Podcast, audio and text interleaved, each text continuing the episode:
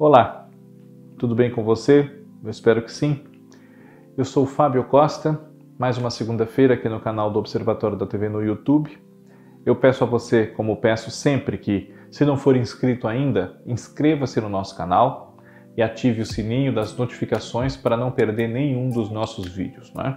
Além de mim, também apresentam outros programas aqui no nosso canal, o Cadu Safner, né? Olhar Latino, Cristiano Blota com Por Trás da Tela, Kaká Novelas, João Márcio, né?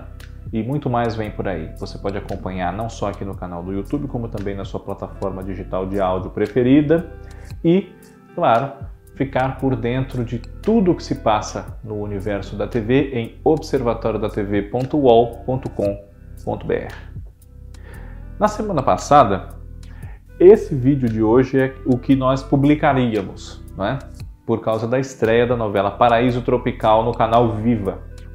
Mas, alguns dias antes, faleceu o diretor de televisão, né? Mário Márcio Bandarra.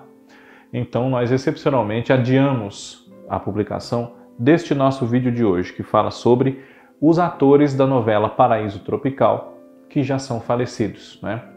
Essa novela, de Gilberto Braga e Ricardo Linhares, estreou no canal Viva no último dia 5 de julho, né, na faixa de 3 da tarde, em substituição a A Viagem, de Ivani Ribeiro, né, e foi ao ar em 2007, portanto, há 14 anos. Nunca até aqui no Brasil havia sido reprisada. Né? Então, é, por um lado, é muito bom nós termos poucos atores do elenco que já são falecidos. Né? e eu, como já disse em outras ocasiões, nós aqui hoje vamos falar só de personagens uh, interpretados por atores durante a novela toda ou parte dela com grande destaque, né? Então são poucos, são apenas cinco nomes, né? Mas Paraíso Tropical teve cinco grandes perdas do cenário artístico no seu elenco, que infelizmente já não estão mais entre nós. Né? A mais recente delas, duas delas são muito recentes, né? E Curiosamente, as, essas duas perdas foram motivadas pela mesma causa, que é essa doença que nos aflige a todos, no mundo todo, já há mais de um ano, né? que é a Covid-19 causada pelo novo coronavírus. Duas perdas do elenco de Paraíso Tropical se devem ao contágio por essa doença. Em 2020, faleceram os atores Daisy Lucid, aos 90 anos, no mês de maio, e mais para o final do ano, em novembro, né, o Eduardo Galvão, com 58 anos de idade. Daisy na novela interpreta a Dona Iracema, a síndica do Copamar, né, é o edifício onde moram alguns personagens. E o, o Eduardo Galvão faz uma participação de bastante destaque como Urbano, que é diretamente ligado às personagens Bebel, que é a Camila Pitanga, né, e Betina, numa outra participação de destaque, que é da Débora Seco. Né? Os dois foram perdas para a Covid-19, como eu disse, né? e ainda muito lamentadas, claro, é, até por ser esse o motivo do passamento desses dois atores. Né? Daisy Lucid já era idosa, né? tinha 90 anos, mas era saudável, ainda tinha uma presença bastante forte no cenário de comunicação, especialmente para quem a acompanhou a vida toda no rádio e na TV do Rio de Janeiro, né? Então é uma grande perda realmente, né? Por muitos motivos. E o Eduardo Galvão, né? É, ainda teria muitos trabalhos pela frente, sem dúvida. Outras perdas do elenco de Paraíso Tropical ocorreram agora na década de 2010, né? em 2011, em 2014 e em 2015. Quem faleceu em 2011, tá certo, 2011 para eu não me confundir, com 75 anos, foi o ator Nildo Parente, que interpreta na novela o personagem Pacífico, também ligado ao núcleo do Copamar. Né? Uh, Nildo Parente também pôde ser revisto recentemente na novela A Viagem. Né? Ele é assassinado no primeiro capítulo dela pelo Alexandre Guilherme Fontes. Seu personagem se chama Valdomiro e esse crime dispara uma série de acontecimentos né, que dão o pontapé inicial dessa história.